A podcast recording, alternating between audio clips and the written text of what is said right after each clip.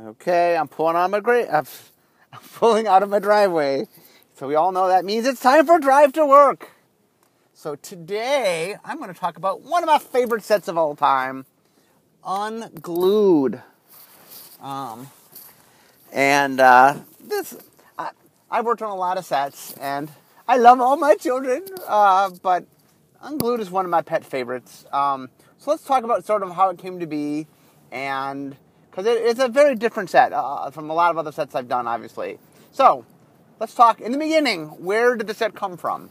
Okay, so at the time, I after Tempest was done, so I was I was now a designer. People were thinking me as being someone who did design, um, and so Joel Mick and Bill Rose came up with an idea for a set. Uh, I think at the time Joel Mick was still the head designer developer. I believe it was that early. Um, Joel would go later go on to become the brand manager of Magic, but I don't think had, that had happened yet. So they'd come up with this idea for a set that I think their idea was it would have a different color border because it would be cards we couldn't normally make. Now, they were very vague on what that meant. I think the idea was a set that sort of broke boundaries in some way and you know allowed us to do things that we we were normally constrained from doing. And so they came to me as kind of, you know, the out of the box guy and said, "We don't really know what this means. We don't know what to do with it, but we're looking for a set that is just, you know, it doesn't have to follow the rules of a normal set." Now, I think they were thinking more of things that like maybe the rules had trouble handling with or I'm not even sure what they meant.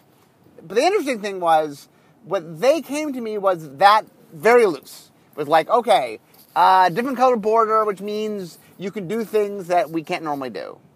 Now, I said, okay, well, what do, what do I want to do? So the thing that inspired me, of all things interesting enough, was um, I used to do magic. Uh, you know, not the card game, but actual like poof. You know, here's a dove. Although I never worked with doves, but uh, I did uh, magic for kids mostly. I did kid shows, and I would, you know, um, uh, I took a lot of lessons, and, and so one of the things that I, I did is I did a bunch of card tricks. Um, so there was this product that um, there was this brand of card people that made card tricks, and all their cards you know looked the same because that was the brand of card they were. And so they had a deck of cards that each card just did weird things. Like, look, it's a black three of hearts. Oh, look, it's a nine and a half of clubs. Oh, look, it's a blank card. Oh, look, it's half of its ace of spades and half of its ace of hearts. And it just was a whole deck of weird cards. And the idea was hey, here's neat things. You can come up with tricks you can do. We'll just kind of give you a smattering of neat things. Do whatever you want to do. And that inspired me to say, well, what if I made this set that just kind of did weird things and we'll let players do with it what they will? Um, the other thing that I really embraced, which wasn't actually given to me as a constraint, um, but it's who I am, is I loved the idea of a parody set, of a set that kind of had a sense of humor to it. Um, now, obviously, my background's in comedy writing, and so I sort of like, oh, well, if we're going to break, you know, break rules and stuff, maybe we'll also break the rules of flavor that will have a different tone to it. And so I came up with the idea of, look, let's make a set that's kind of fun and because one of the things that I I really wanted to do with the unset, which I, I think it actually did a good job, or all the unsets so far, um, both unglued and unhinged, is say, hey, you know, yes, you can be very serious about magic. There's tournaments, there's all sorts of formats you can play where if you want to test yourself, magic provides that. But I really wanted to say, hey, you know what? Magic is also fun, you know, and it's goofy and you can be casual about it. And that I wanted to make a product that said, hey, remind people that this was something that could be fun. And so I really wanted to have a tone of the whole product that said, hey, you know, you don't take magic so seriously. So the idea I had was, okay, I'm going to break every boundary I can. Um, and so I did that a couple ways. Now, first off, I did not have a traditional design team like you think of nowadays. The way it worked is I just went around to everybody, R&D and other people in the company and said, I'm doing this wacky set. If you have an idea, send me your ideas. And so what happened was the design team was kind of whoever wanted to give me stuff. Um, and then I took it and I tweaked it and Um, and the other thing I did a lot of was trying to figure out where we could ha- we could have fun. Um, so first off, I said, okay, I went and looked at cards that already existed that we could parody existing cards. That was one space. And then I started saying, well, what can we do that normal cards can't do? Um, and I started looking at the rules, and I went to the rules people. I said, okay, give me all the stuff someone's tried to do that they can't do. I took all that stuff. Um, I also sat down with, with some of the graphic artists. Um, so Dan Gelon, uh, art, he's an artist, uh, works at works at Wizards, um, doing graphic uh, design. And uh, Dan was my graphic designer for the set. And so Dan and I worked a lot with trying to come up with a, a look and feel for the set. Um, and I don't, I'm not sure if it was Dan's idea or my idea, but we came up, we came up with the idea that, you know, what if this, the art in the set broke the frame? You know, that one of the ways to tell that this is not your ordinary product is the art isn't limited to the art box, if you will. Uh, and so one of the defining qualities of the unset uh, of Unglued and later of Unhinged was um, that the art itself kind of you know was able to break out of of the art box. And not only that, um, the way I, I, thought of the undesign was that the card had a cohesive whole to it. That if the card was doing something, the whole card committed to that thing. That the graphics weren't just an art thing. You know, for example, um, you know, if I wanted uh, I mean, for example, there's a card where, uh, I think it's um, Ashnod's Coupon. Uh, there's a card that self-limited itself, or is that? Well, I forget which card it is. Uh, there's a card that has a sticker on it, like I'm restricted, but like it's the errata is stickered on the card, and that was part of like you know the, the effect of well we do this instead of just telling you it's one per I'll I'll have the whole joke of oh it's errata on it. there's a sticker with errata. Um, uh, and then also, I, I sat down the graphic designers and I said, what visually can we do? And so they explained to me that because the way we lay out cards on a sheet, we actually could have art cross over between cards. So, for example, free for all, there's a fight between the leprechauns and the pink elephants, uh, and there is a leprechaun being knocked out of frame. And then on the card, look, uh, uh, what's the card? Um, on rubber your glue. Uh, th- that leprechaun has been knocked into that frame, so he was knocked off his sheet or knocked off his card into another card. Um, and by having, because the sheets were next to each other, we could do stuff like that. We could cross over the art, which is something we never normally could do. Um, the other thing that got suggested to me was the idea that because art could carry over, I got the idea of, well, could we have a card that was bigger than a single card? To which they said, oh, yes. And that's where BFM came from, is the idea that, um, you know, we could, uh, since we could cross over cards, I'm like, oh, well, we kind of need to have a creature so big that it had to be, you know, it's bigger than a single card. Uh, and I really latched on the idea of a card that's two cards. Um, and it's funny, by the way, originally it was a 100 100 creature with trample. Uh, but we decided for some odd reason that this set wanted to follow the core set rules rather than the expert expansion rules. I don't know why that's the case, since so much about the set is so weird. But so instead of trample, we had the must be blocked by three creatures, because at the time we weren't doing trample in the core set. I don't know. Anyway, uh, weird things. Also, uh, Bill Rose asked me to change it from 100 to 99 because he didn't want to break like the, the three number barrier just yet. So that's why it's a 99 99, not 100 100.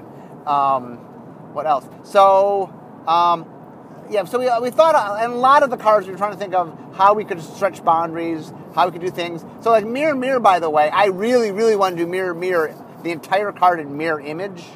Um, but I, I was in the minority, and enough people talked me out of it. Uh, I, in retrospect, I wish I had. Um, I think what we did is uh, the text is mirrored, like mirror, mirror, the mirror, the mirrored version of it. But uh, yeah, I really wish I, I had mirrored that. I, the one thing I love about uh, Unglued and Unhinged is how many jokes we sort of cram into the set. Um, one of my so one of the guidelines, by the way, when we made the cards was the following rule, which is I wanted things to be funny, but it couldn't just be funny. Meaning, I didn't want to make a card that's funny for two seconds and then it had no play value. That the card had to be funny, but also play interestingly. Um, and we messed around a lot with the kinds of cards we could do. If you look at Unglued, for example, we had five cards that were multiplayer cards, which they were designed to be played in a multiplayer game. Um, we had tokens, which I, I believe uh, is the first time we ever did tokens.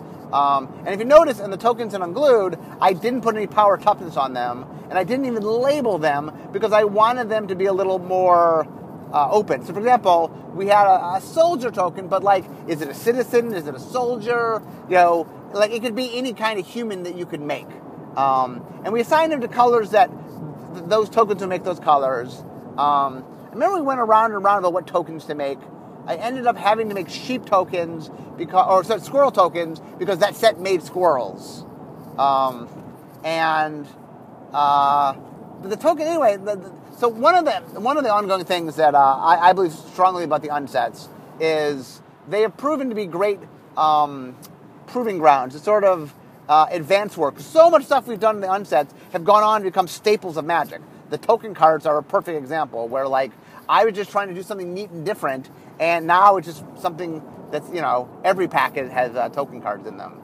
Um, oh, the other thing is the land. So let me talk about the lands for a second. So what happened was uh, Chris Rush, who's the artist that did Black Lotus and you know numerous other cards early in the game, used to work at Wizards.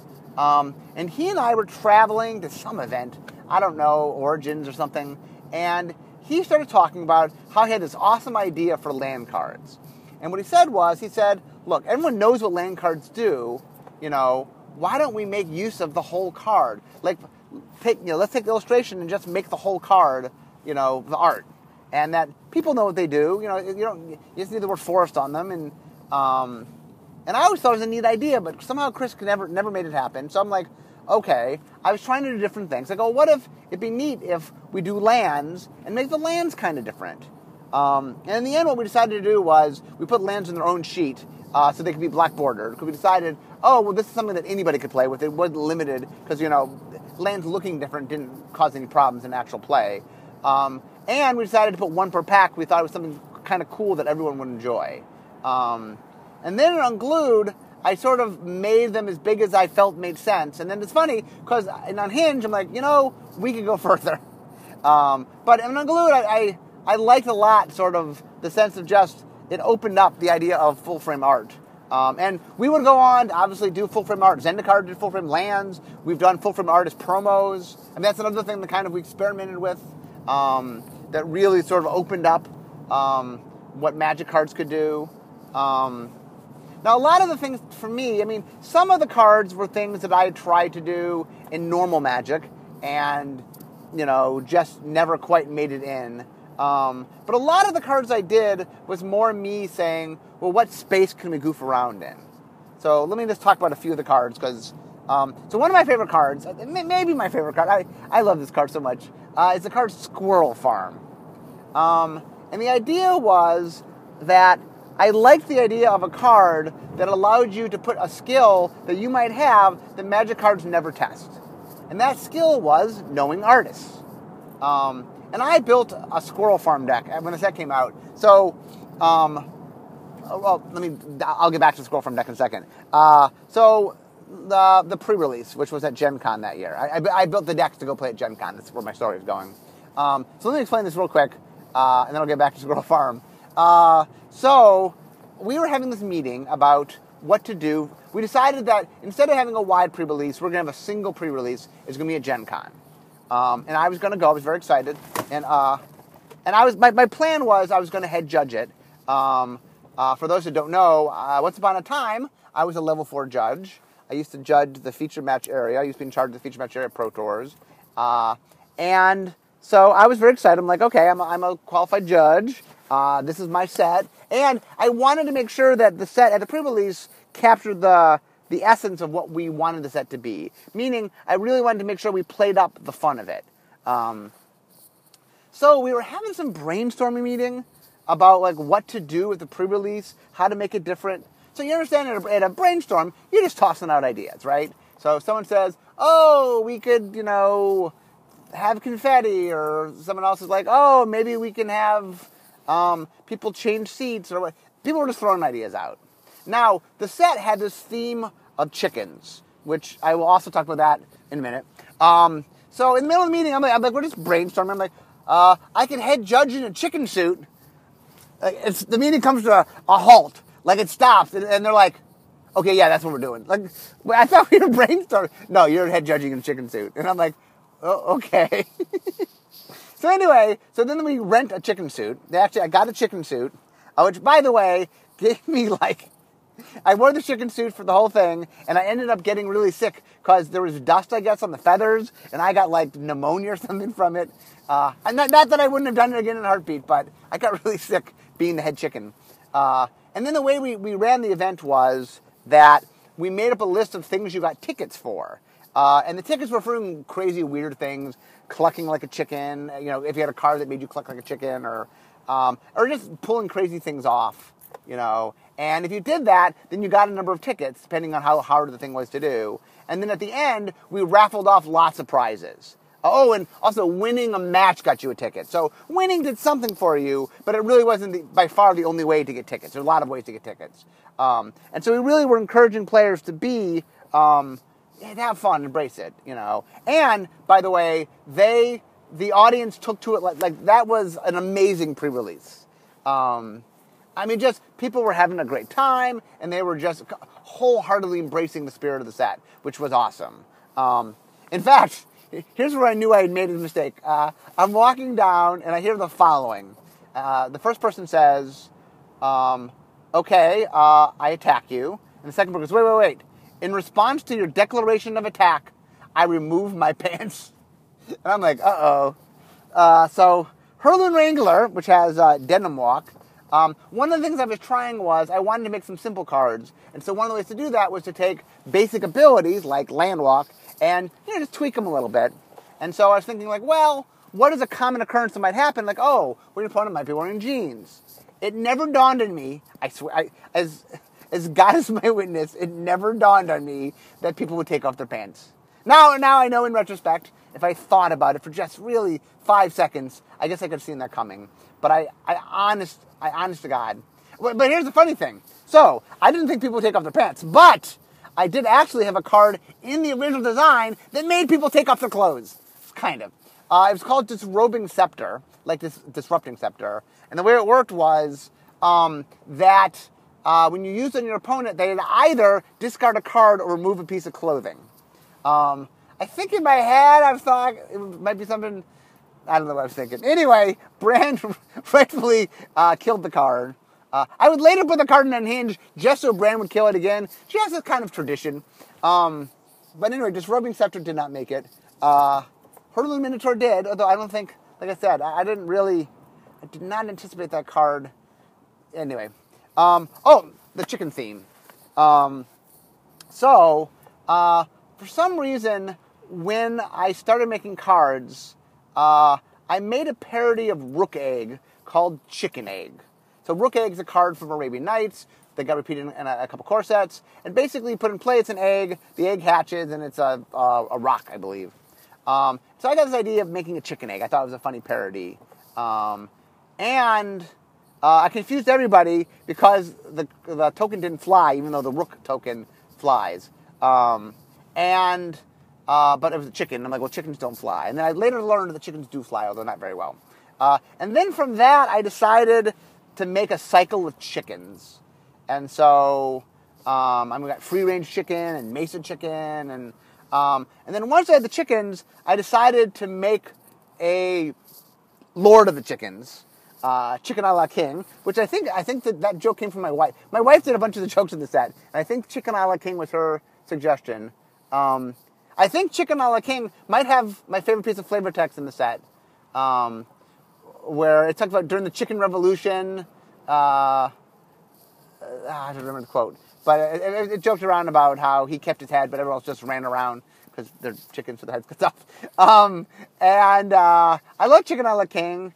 And anyway, once I realized there was a kind of a mini chicken theme, it started snowballing. Somehow, I guess we told some of the artists there was a chicken theme, and so some of the artists started putting chickens in their art, and Anyway, the set ended up having a little mini of a chicken theme, which obviously is why I dressed as a chicken for the pre-release, um, which led to one of my odder occurrences at Wizards.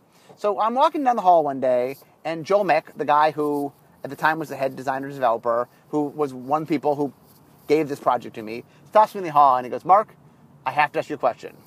I go, yes. And he goes, Are chickens funny? And I'm like, What? He goes, I see there's a strong chicken theme in Unglued. Are chickens funny? And I'm like, Why? Why, yes, they are. For example, the classic comedy tool, the rubber chicken. I'm defending chickens to Joel, like you know the staple of comedy. Now, now, luckily for me, chickens are funny, so I was able to defend it. Um, but it is this very serious, like like Joel meant it. Like he was like, "Am I using the right tool? Are chickens funny?" So um, I, I, was able to defend chickens. Um, and uh, uh, back to Squirrel Farm. See, I'm jumping around. See this, by the way, for those that want to go, how does Mark Rosewater's brain work? This is what the podcasts are for because I just, bing, bing, bing. I'm just jumping around. This is how I think all the time. I'm just talking aloud, so you guys get to get experience the the chaotic uh, mental uh, processing of, of me. Um, okay, so anyway, Squirrel Farm. So I liked the idea of making a card that rewarded you for knowledge that wasn't something that normally you get rewarded for. And so I loved the idea of, okay, well, do you know your artists? Um, I think art is a huge part of the game. Obviously, we have this wonderful, uh, you know, contract of artists that do our art. They do an awesome job, and I thought it'd be fun to, hey, pay them a little, a little due. Like, hey, do you know your artist? So the fun for me is I made, I made this deck for. So what happened was I was going to um, Gen Con. The pre-release was one day, um, but the rest of the time I was going to be there. I was going to gunsling. I was going to gunsling with with un, un, unglued decks. Um, and so I made a squirrel a squirrel farm deck. And so the key to the squirrel farm deck was, other than my four squirrel farms, uh, I believe that I, I, tried not to. I had a lot of one ofs, and even cards where I had duplicates. If I could, I would have multiple pieces of art. So the deck would just had all sorts of different pieces of art. Because um, what I learned is a lot of people don't know their art, but that wasn't the, that wasn't the best part of Squirrel Farm. That wasn't the best part. You know, I, I get lots of squirrels. Uh, the best part of Squirrel Farm was showing them a piece of art and then figuring out how long you had to wait before you could show them the same piece of art. Um, and, and, my deck, the, the, the fun of my deck was I would get so many squirrels off the same cards. Like literally, I have like three or four cards in my hand. I just would rotate between them, and and part of the skill of that deck was learning about how long people could process before you gave enough information that they forgot something they had learned three minutes earlier. Because um, like once, first of all, I show them the first time they don't know it. Okay, they go, okay, okay, it's you know Dan Frazier. Okay, it's Dan Frazier. And then I'd wait long enough, like, oh, who was that again? And then I, okay, Dan, okay, I gotta remember, that's Dan Frazier. And I would mix it up a little bit. They're like, who is that? Like Dan Frazier. Ah, you know. Anyway, I, I enjoyed my Squirrel Farm deck.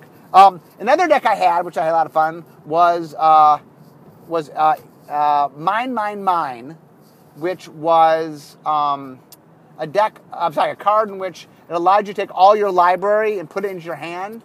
Um, in fact, by the way, the art for that, the guy in the art is Dan Gelon, because um, he did the card art, and he was the guy who did all the layouts I explained. So that is a little, a little a teaser. Oh, by the way, Dan Gelon, because he was both an artist and the guy working on the set, he did a lot of in jokes. Uh, one of which was uh, the Wheel of Fortune parody, uh, Strategy Schmategy. All of the um, there's a wheel, and all the things on the wheel are the different suggestions for the unglued um, expansion symbol. Obviously, one with the egg to match the chicken, um, but that was all the different things that was on there. And once again, I talked this earlier. Let me stress this again. One of the rules about unsets is I just try to cram in as many jokes as I possibly could cram into a set. That I just I I look for every nook and cranny. There's jokes in the art. There's jokes in flavor text and and um, oh oh wait I got to talk about the secret message. I've not talked about the secret message. Okay, so one of the ideas I had when we were doing this is I said okay, I want to cram lots of stuff in here. So one of the things I decided is I'm going to make a secret message, and I'm going to hide the secret message in the cards. Now, at the time, Magic had never done a secret message. Uh, and so I thought it was pretty cool to say, okay, well, Un's, Un's going to put something in there. So what we did was, down by the legal text, we put a word after the legal text. A little tiny, little tiny thing. Uh, and then for Unglued, I made it simple. It was just in collector number order. Just put these together, collector number order. You had to notice they exist, then you had to think to put them together. And then we talked about a lot of things, but I wanted to sort of maximize the jokes. So what we ended up doing was um, the, the, the hidden message was here are some cards that didn't make it. And then um, some of them were actual cards I tried to get in that the name was funny, but the, you know, it, the card wasn't funny enough to, it didn't play funny. Um, some of them were just, I don't know, names I thought were funny. Um, I think Disrobing Scepter might even be there. Uh, anyway, so we, I stuck this hidden message in, and I mean, that, that's the kind of thing the set was doing. I just was like, what else could we do? You know. Uh, um, and then the, the, other thing that I tried to do a lot of was I try to play up a lot of different kind of jokes. Uh, like one of the jokes I'm very proud of is a card called uh, Bronze Calendar, um, and the the card's called Bronze Calendar, um, and it was takeoff on Stone Calendar. Uh, so it, Bronze Calendar did what Stone Calendar did, which is it made your spells cost one less, but you had to talk in a silly voice because it was on. Um, it also I made it cost what I always wanted Stone Calendar to cost because I love Stone Calendar, but I thought it was one too expensive. Um, but the art shows a bronze calendar, not a calendar. Even though the name is bronze calendar and the the the flavor text makes some silly quote about. I mean, I'm just making fun of the kind of stuff we write. I had a lot of fun, by the way, with the flavor text. I was in charge of the name of flavor text of trying to write, like, trying to parody the style of namings and flavor text that we do. You know, that, uh, like, one of my favorites is, uh, uh, uh, what's it called? Lexiv- Lexivore, uh, the one that eats his own card. Um, and on it, there's a piece of flavor text you have to read because he's eating his own flavor text. So you have to piece it together. And we did this thing during Mirage where we would have some exp- something and go like Elvish expression for blah blah blah. And so it, I was like, you know, flinging the monkey, uh, Elvish expression for plucking the chicken, you know. Uh, and where each name was circular and didn't mean sense to each other. Um, uh, I feel like I'm just throwing cards out here. So Mind My Mind was fun. Uh, incoming. Oh, I loved Incoming. So Incoming was a card that just you went through your library and you got um, any number of permanents you want, put them into play. Uh, I made a Squirrel Farm deck, for example, when I went to uh, uh, Gen Con. I made an incoming deck. Um, and my incoming deck killed you with BFM, I believe. Um, uh, it would make a BF come into play, and then I, I did something to give it haste. Oh, probably um, anyway, I, I, get something to give it haste so I could attack you with it right away. Um, incoming was fun. Uh, the other thing, for example, that we did, I mean, incoming demonstrates this, is um, something that Dan Gelon did, which was awesome, was we did a lot of texturing. For example, if you look in the rules text, the text box, there's footprints behind it. This is before, by the way, before really we did water um, watermarks and stuff. That the unsets, and, and once again, paving the way for lots of different things. Um, the unsets uh, were doing textured backgrounds, and like incoming has footprints in the background because you see something running. Um, and uh, yeah, the, one, of the things that was fun, the, the way Dan and I work is he would print up the card and show it to me, and then I would make notes, and I'm like, oh, well, could, we here? This joke would be funny if we did this, and this would be funny if we did that, and we kept going back and finding new ways to break out things and new ways to change things. Um, oh, another thing that we had a lot of fun with is trying to. Um, we felt like we sometimes would use the flavor text um, to make visual treatments.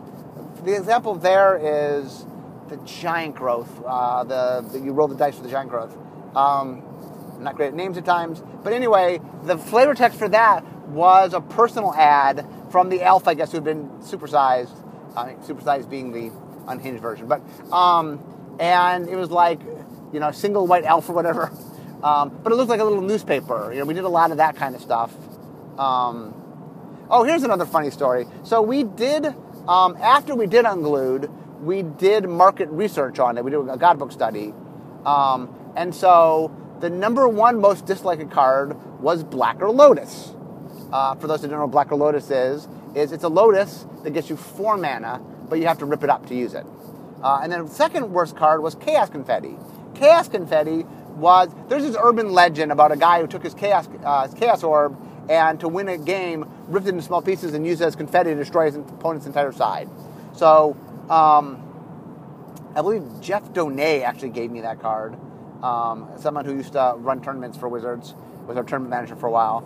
Um, and uh, anyway, the, the, card was a common and just was kind of having fun, like, hey, relive the, the urban legend essentially. Um, And one of the things, by the way, that I loved is like that card. Um, uh, Mark Tedin, who did the original Chaos Orb, came and parodied his own work, and that was a lot of fun. I I, I the artist seemed to have a lot of fun with the set, which was really cool, and I I, I loved that. Um, anyway, uh, so we did this. Number one worst card on, on the God book was Blacker Lotus. Number two worst card was Chaos Confetti. And the people doing the research came back to us and go, yeah, well, we, we can't find any correlation between these cards because we've looked at their flavor text and this and that and their names, and neither one seems to have a dislike in the same area. People seem to like the art, but I'm, I'm like, so you can't see why this is number one and number two. Like, well, perhaps you're not like you know reading the cards. Uh, anyway, it turns out people didn't like to rip up their cards. Who knew? Um, uh, I mean, we had some other mechanics we messed around with. Uh, we did dice rolling. That's another big thing. I really like dice rolling. I thought uh, dice rolling did fair in our guidebook study. Not great. Um, oh, here's another funny story. Speaking of dice rolling, so Elvish Impersonator was one of the cards, um, and Claymore J. Flapdoodle, um, who, by the way, just as a record, I-, I think it's very fair that he steals so blatantly from the lovely stylings of um, of. Uh, I, I remember Claymore J. Flapdoodle, and I'm blinking on uh, a wonderful artist that did lots of magic art in the early days, Phil Foglio. Um, I, I am a little offended that Claymore J. Flapdoodle so, so blatantly stole what I felt from the from the working of Phil Foglio. But anyway, um, so we get the sketch in for um, Elvish impersonator, and he had done early Elvis, um, leather jackets, or, and I, I'm like, no, no, no, no, no. Look, Elvis impersonators, like they do old Elvis. I mean, when you think of stereotypical, so I, I wrote back my my because uh, I was doing all the card concepts. So one of the weird things about the set is I did the card concepting, I did the names, I did the flavor text. I'm Unglued with like I, I, was I was the guy doing everything on the set. You know, I mean, I had a lot of people give me stuff, so I had a lot of people submitting things, but I was in charge of all the different things going on. Like I was doing the layouts because I was helping with Dan, you know, making notes on that. Anyway, um, so I, I, actually wrote back to uh, Claymore, and my note was, no, no, no, old Elvis. so he came back and gave us old Elvis. Um, I think there's some young Elvises in the background, maybe his little nod to, to wanting young Elvis. Um, mo- mostly, what I said is old Elvis is funnier. Uh, you know, we were trying to do comedy, um, and a lot of the set, by the way, like Joel stopped me in the hall. Um, it's funny that, like I said, my background's comedy writing. You know, I've done improv, I've done stand up, I've written for sitcoms.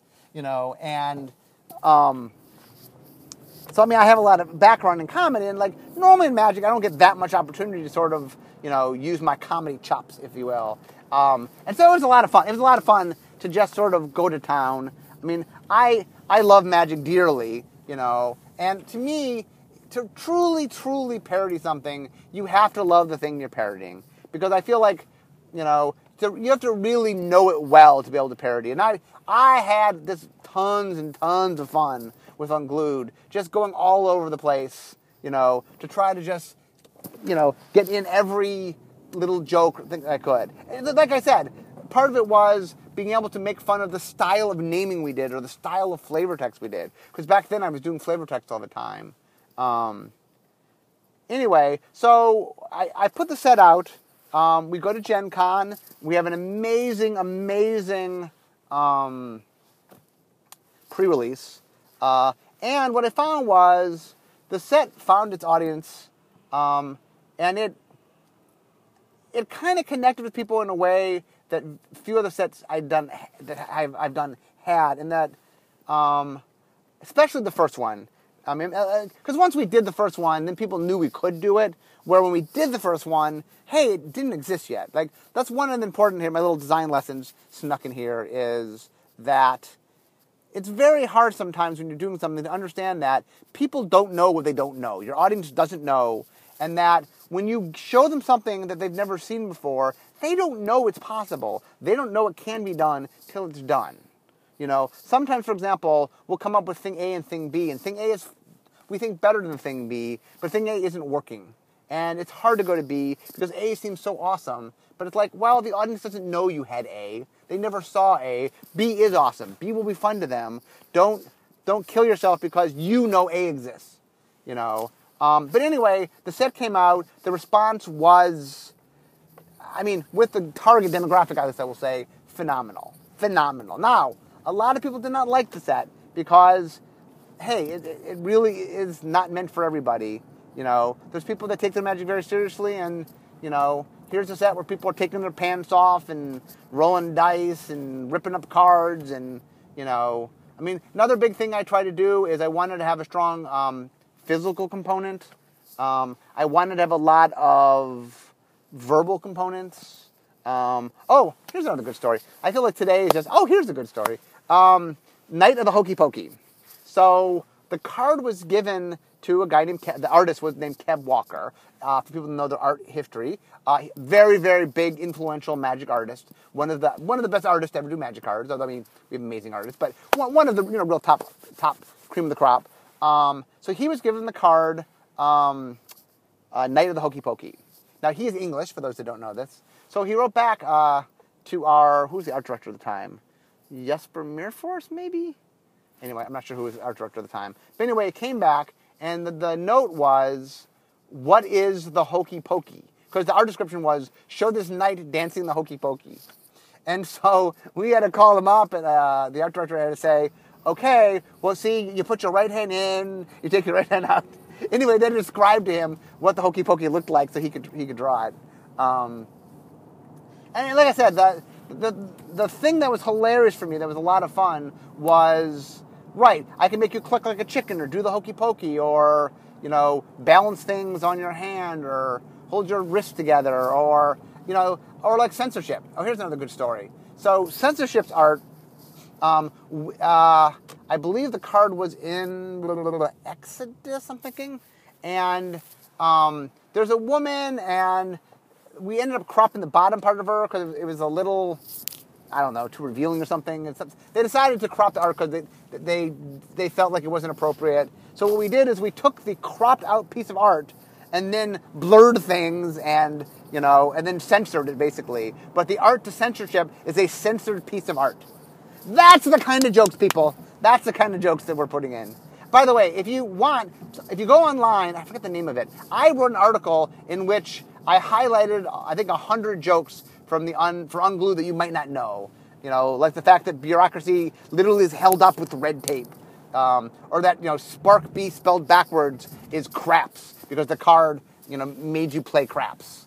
Um, that's another one, by the way. Spark Fiend is one where I knew I wanted to have a little tiny art box and a giant text box. And I didn't quite know what I wanted to do, but like I eventually came up with the idea of, okay, we're going to play craps. We have dice, let's play craps. Um, and then Spark Fiend, Spark backwards is craps, although with a K. But um, we, we, spelled, we thought we spelled the C, people wouldn't would get confused how to pronounce it. Um, but anyway, if you read that article, I have lots of jokes and I explain them all. Um, like I said, uh, I don't know. It was it was one of the most satisfying sets I've ever done. Um, I I think both because um, I just had a blast doing it, and because it, it kind of meant so much for me. I mean, I like competitive magic. I'm glad magic is something people can really demonstrate what they can do at, and I'm glad there there is the pro tour and all that. But to me, in my heart, magic is fun. Magic is something that I've always enjoyed just enjoying, you know, and that to make a set which really, you know, climbs the building and screams at the top of his lungs, magic is fun! You know, I'm, I'm just glad to be, to have a big part to do with that. And I mean, Unglued was, like I said, one of the most personal things I've ever done. One of the things I'm proudest of. Uh, it's had a huge impact on Magic. You know, it's funny how much, like when I, you know, every time I, I go to pitch, you know, a new unset, I keep trying to hit the point of, look, we learn so much from unsets. Unsets are like kind of beta, the ultimate beta test where we, we try things and to the point in which the audience tries them too. Um, and I, I really believe that unsets are an awesome thing. I, I love the message they give. I love what they do for design, you know, and you know, it was awesome. I really enjoyed doing it. I'm now at work. In fact, I've been at work for uh, a couple minutes here. That's why today's is slightly longer than normal. Um, also, it rained today. You know why today's was a longer thing? Because Seattleites cannot drive in the rain. But today's an extra long special thing because it was an extra special set. So I'm here. I gotta go. I hope you enjoyed my talk on Unglued, and it's time to make the magic cards.